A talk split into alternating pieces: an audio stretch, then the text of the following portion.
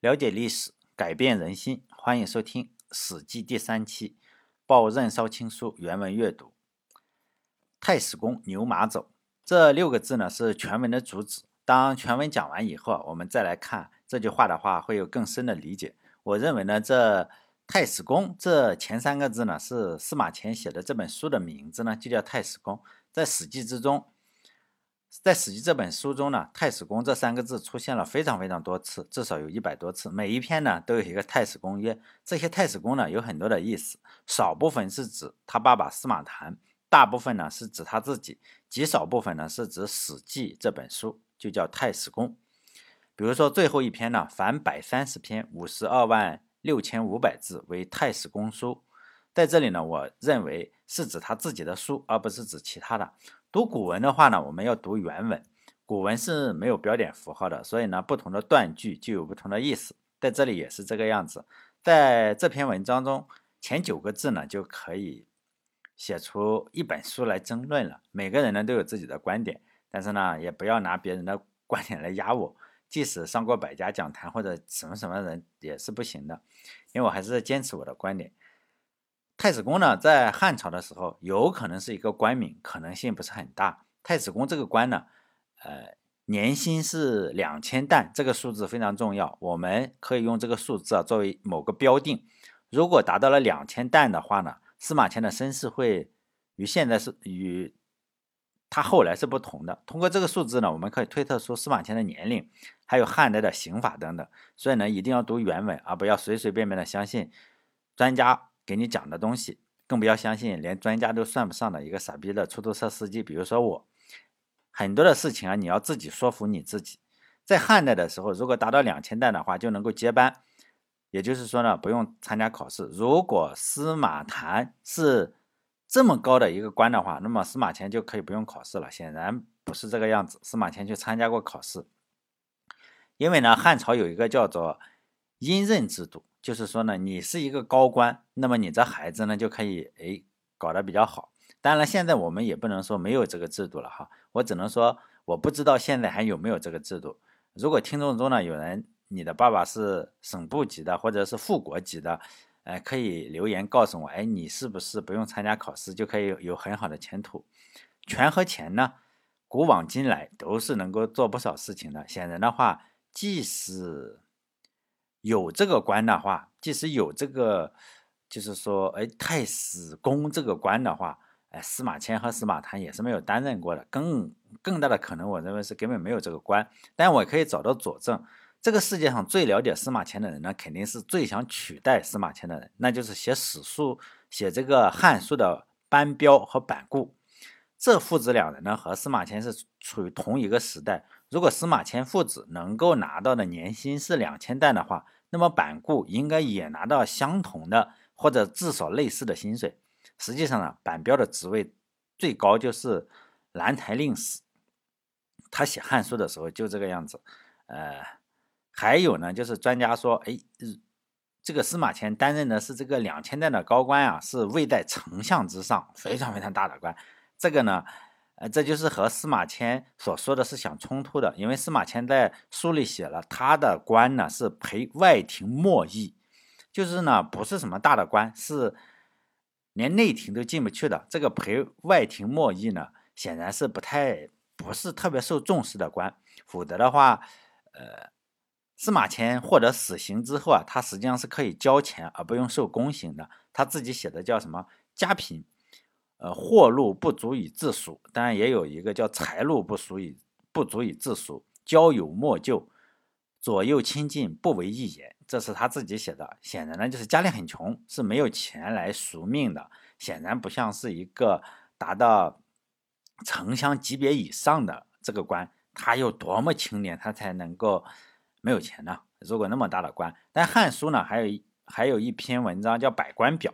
这篇文章里呢，罗列了很多的大官，也里面呢是没有司马迁父子啊。曾经说，哎，这个这么顶级的大官，虽然我们在心理上是希望说司马迁啊，你生前做过大官，而且呢，很多人就是同情嘛，出于同情司马迁，就说呢，哎，他年他生前是做过很大的官，而且他出游的时候啊是有美女作伴的，他有个大老婆叫柳倩娘，有个小老婆呢叫随清玉，但是这样讲是非常非常不可靠的。当然我们认同这个心理，只是呢，呃，中国人会可能就是比较善良，就是寄托了 人们对司马迁的同情，因为你你确实非常惨，所以呢后来就给你。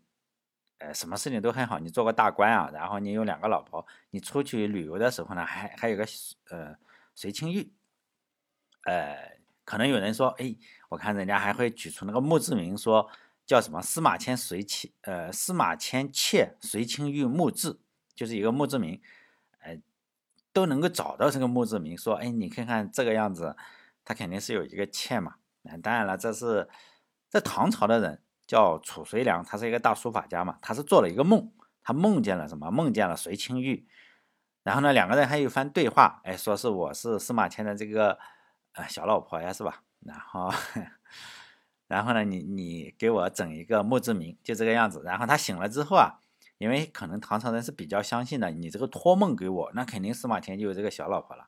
实际上。以我们现在的眼光来看，或者以我们现在的常识来判断，这个是不太、不太正常的。应该是你你做个梦就可以嘛。比如说，我也做过梦，哎，我开出租车的时候，有一次特别困，我就停在路边嘛，然后趴在方向盘上眯一会儿，然后睡梦中我就跟汤唯结婚了，有好多的人来祝福我们，然后汤唯穿着长长的白纱，然后空中还撒着白色的花瓣，在我眼前飞来飞去。还有一片花瓣，然后贴在我脸上了，怎么撕都撕不下来。我使劲撕呀撕呀，就就醒了嘛。然后后来发现，哎，挡风玻璃上贴着一张罚单，而不是那个花瓣，而是罚单，是吧？又是呃三百块扣六分这个样子。那既然呃说这个太史公啊，我认为太史公不是不是个官，那为什么还要称太史公呢？就古人写书啊，我们古人写书很多都是这样的。孟子写书叫什么？就以自己的名字嘛。孟子写的书叫孟子，哎，为什么呢？因因为他他孔丘写的书啊，他叫孔子；荀况写的书啊，叫荀子。按照惯例的话，比如说司马迁写的书，你应该叫司马子才对，是吧？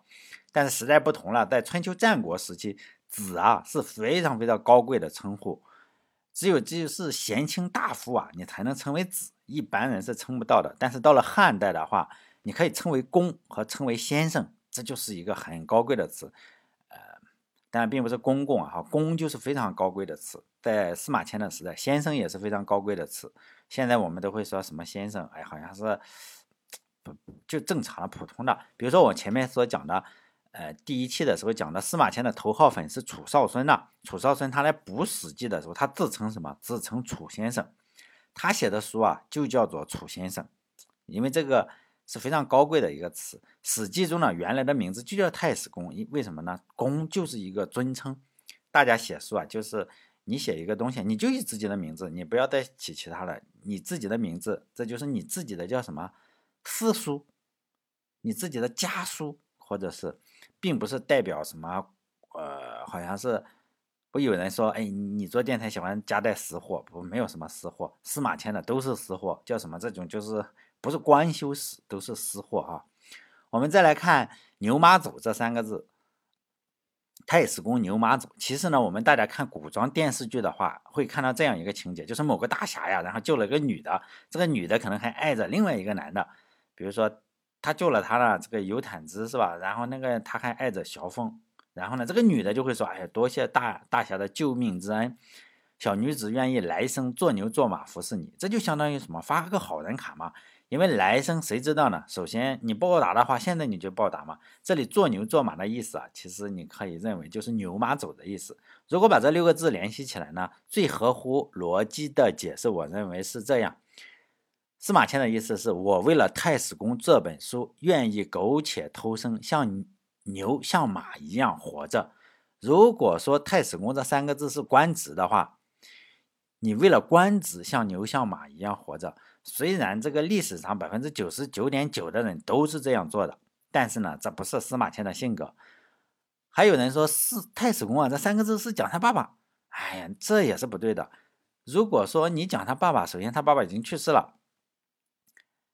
显然也不可能像牛马一样活着。首先他去世了，即使他没有去世的话，你说你爹妈像你说你爸爸像牛一样活着，首先也不够尊重，其次呢，他爸爸在汉朝也是个当官的时候，可能不是特别富，但是呢，也不用贷款给孩子买房子嘛。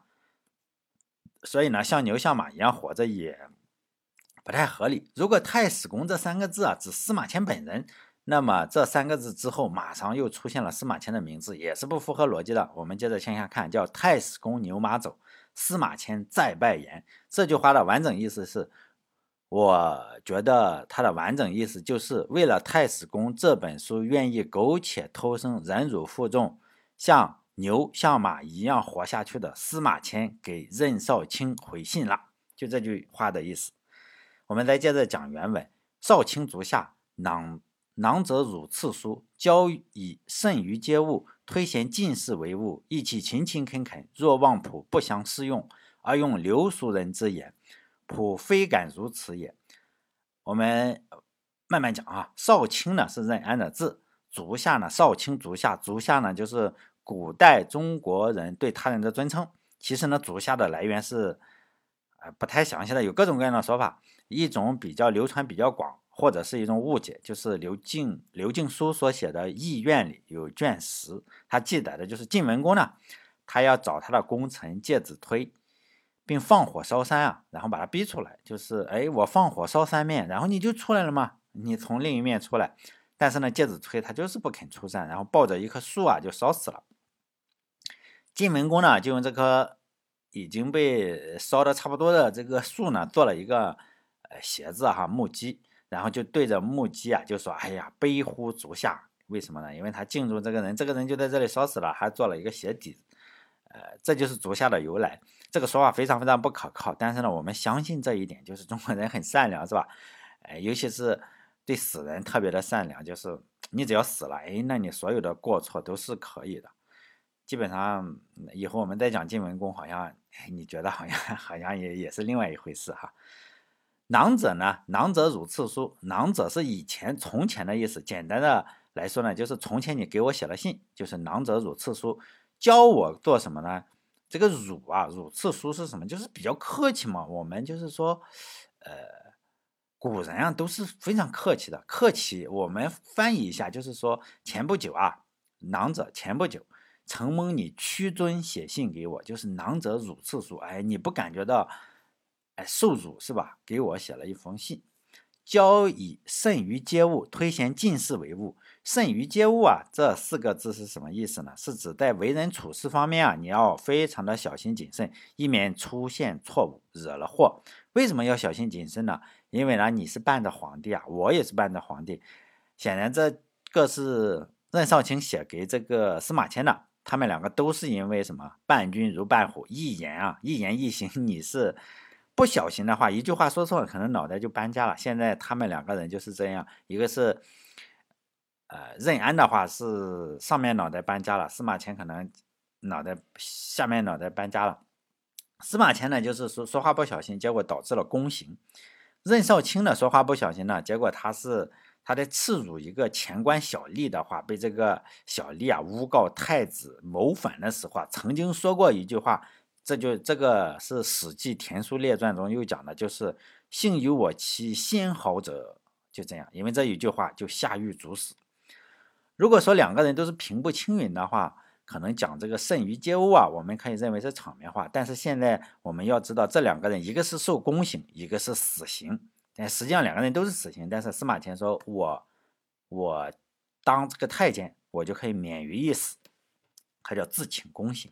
但这个任任任少卿也是可以的。任少卿，我认为他说我我也当太监，我去跟司马迁作伴。哎呀，我认为也是可以。但是大部分人是没有这个。觉得好像是比较亏，然后你死就死了嘛。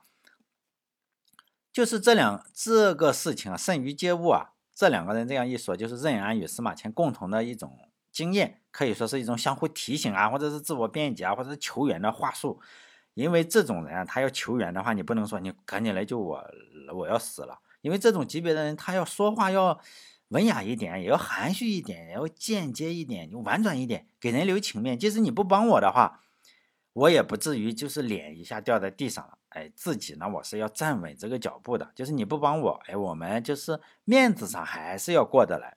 比如说啊，这六个字啊，还有还这这是几个字，还有吸烟有害健康嘛？大家觉得哎，你可能就过度解读了哈，其实不是过度解读。比如说吸烟有害健康这六个字，都印在烟盒上，每个人都看到过。吸烟的人他看不看不见，就是看到了，就也相当于哎，又吸烟了，吸烟有害健康这几个字啊，其实没有任何含义。对极少部分人是有的，对绝大部分百分之九十九的烟民是没有任何含义。有的人还会说：“哎呦，吓死我了，赶紧的吸根烟来压压惊，然后显示自己不怕死，我就这么潇洒。”对哪一部分人有特殊的意义呢？就是因吸烟导致癌症的患者，这句话的意义就非常非常的大。我老爸就是这样，因为他得肿瘤之前啊，我说你少吸点烟，说你这个一天两盒也实在受不了，是就是早上用一根火柴，然后把烟点着。到晚上睡觉之前就不用再开打火机了，还一根一根一根一根的，基本上就这样，就是一根火柴，哎，可以管一天，特别省火柴。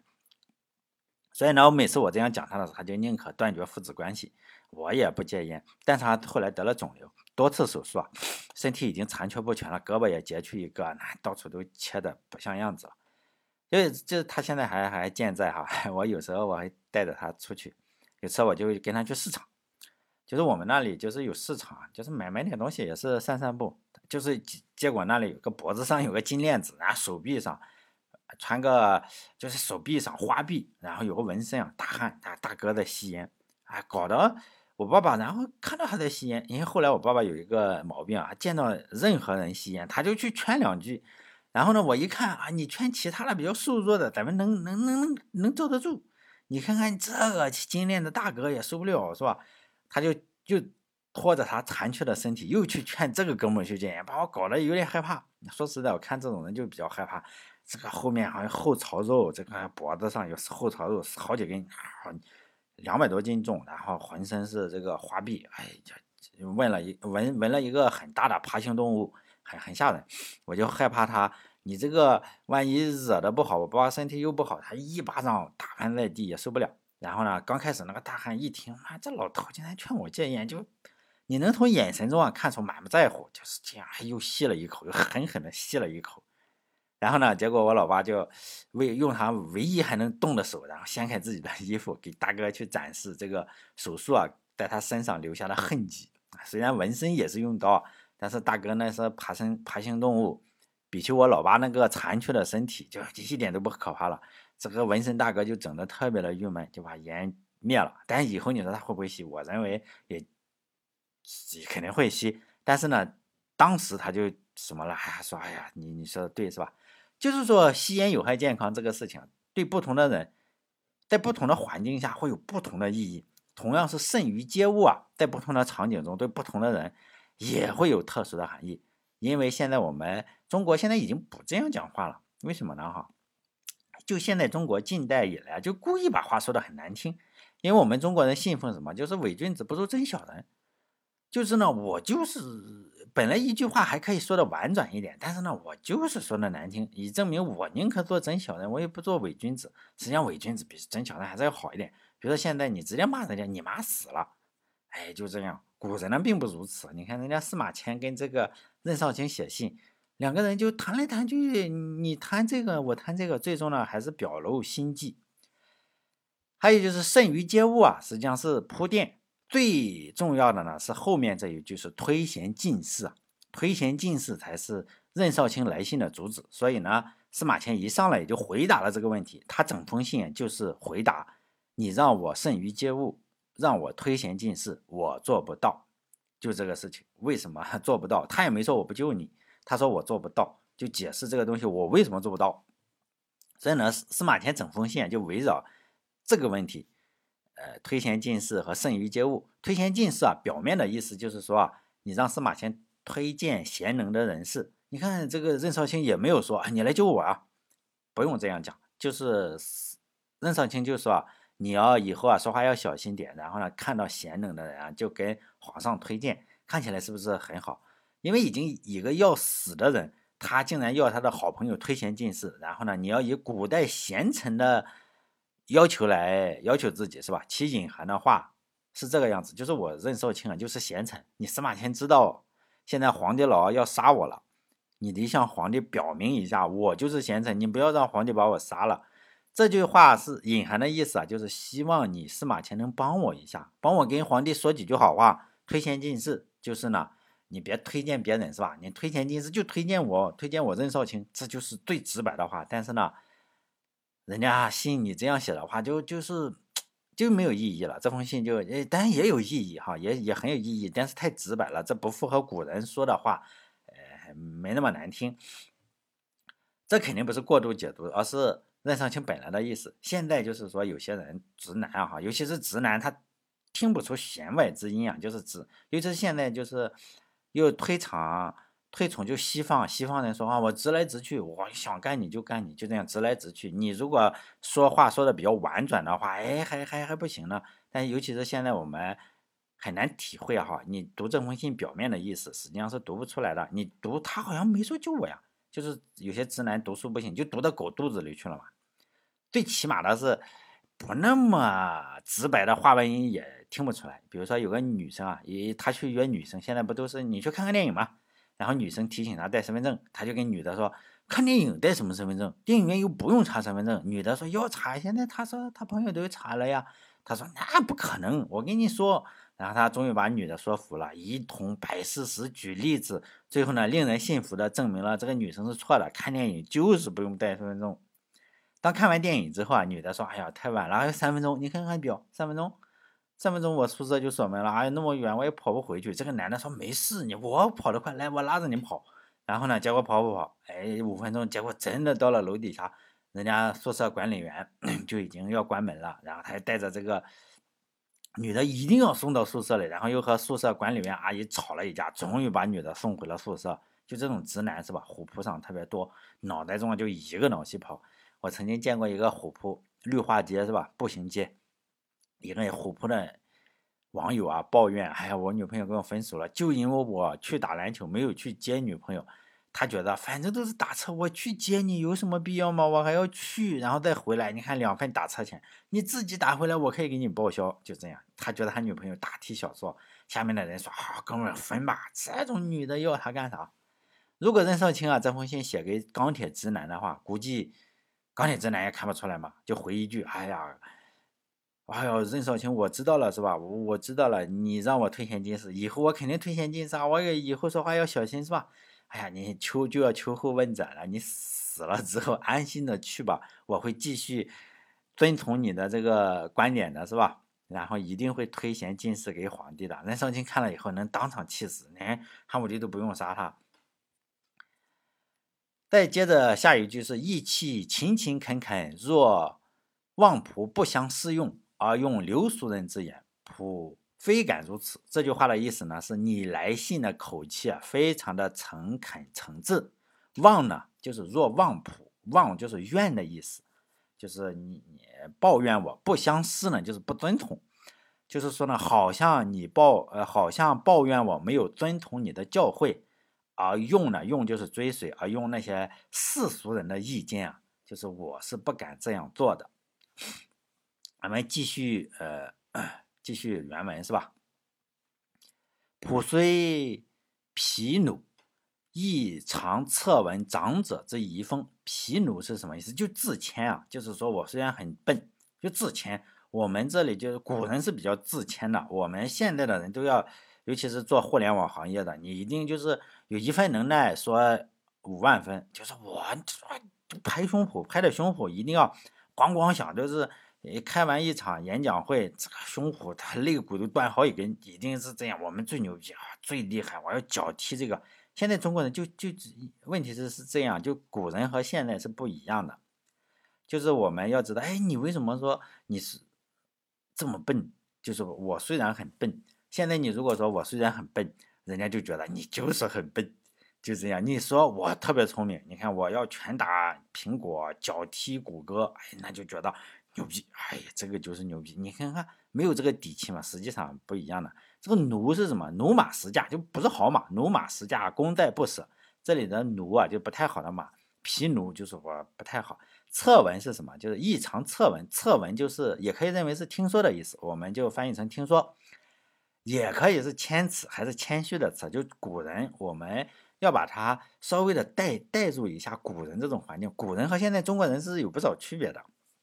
古代的话为什么要侧吻？如果你要听长辈讲话的话，今天的礼仪是什么？长辈要讲你，你要，呃，可能平视对方的眼睛啊，也表示对对方的尊重，或者看他的鼻子，或者看他的什么，但你不能怒目圆睁的去看着他哈。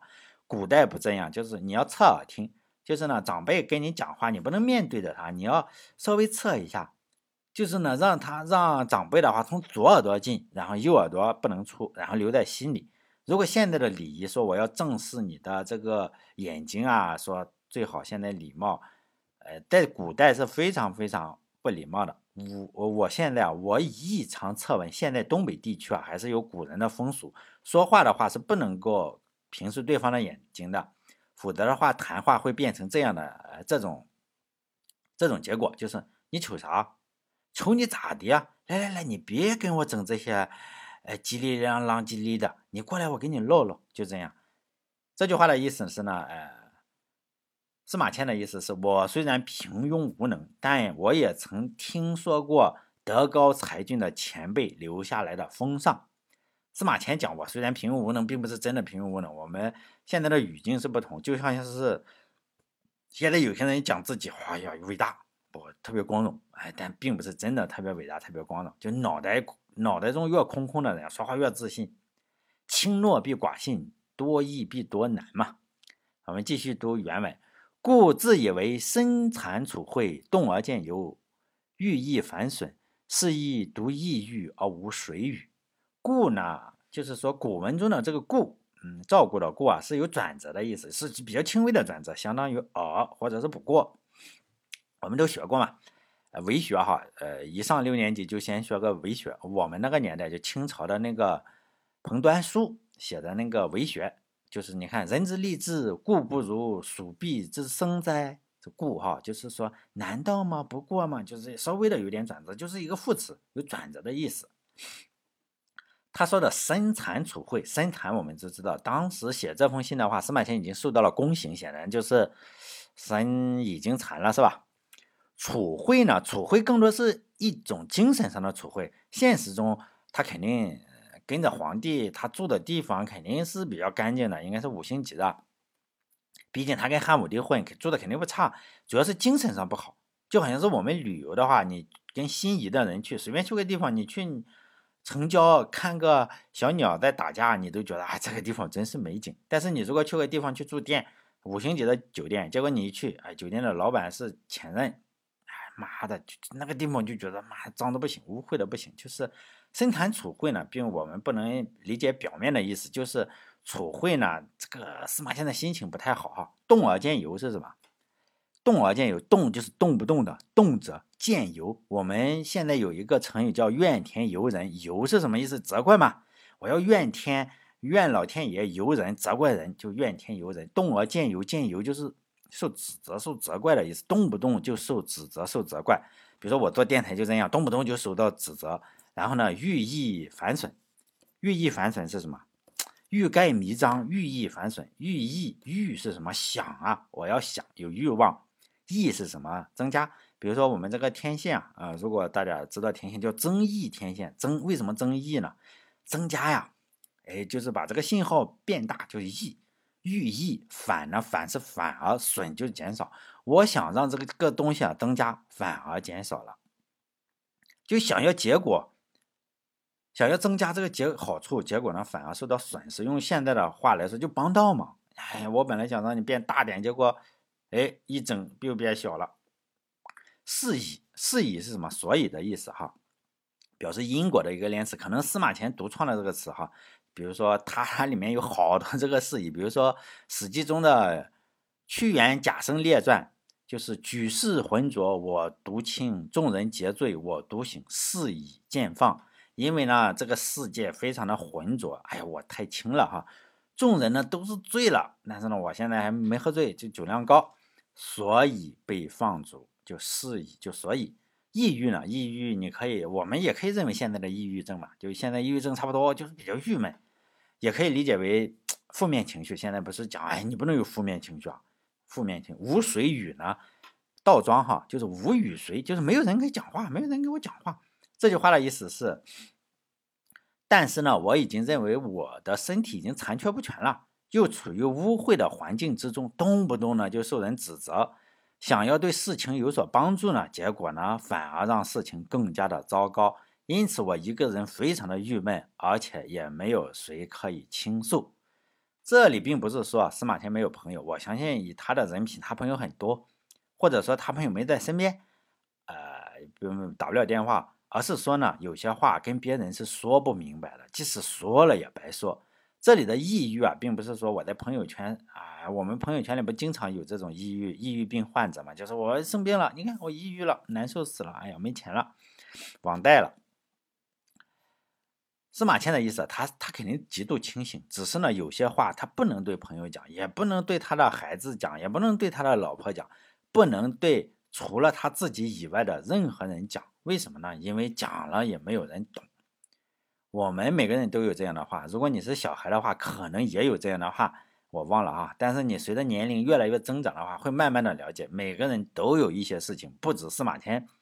是我们不能够对人讲起的，为什么呢？并不是说他是一个哥德巴赫猜想，我们挣不了，哎，他太难，不是非常简单。但是这句话你讲了，可能其他人就觉得啊没什么事，但是对你就是天大的事。我们这期节目啊，就以南唐李煜写的呃一首词吧来总结束吧，结束这期电台。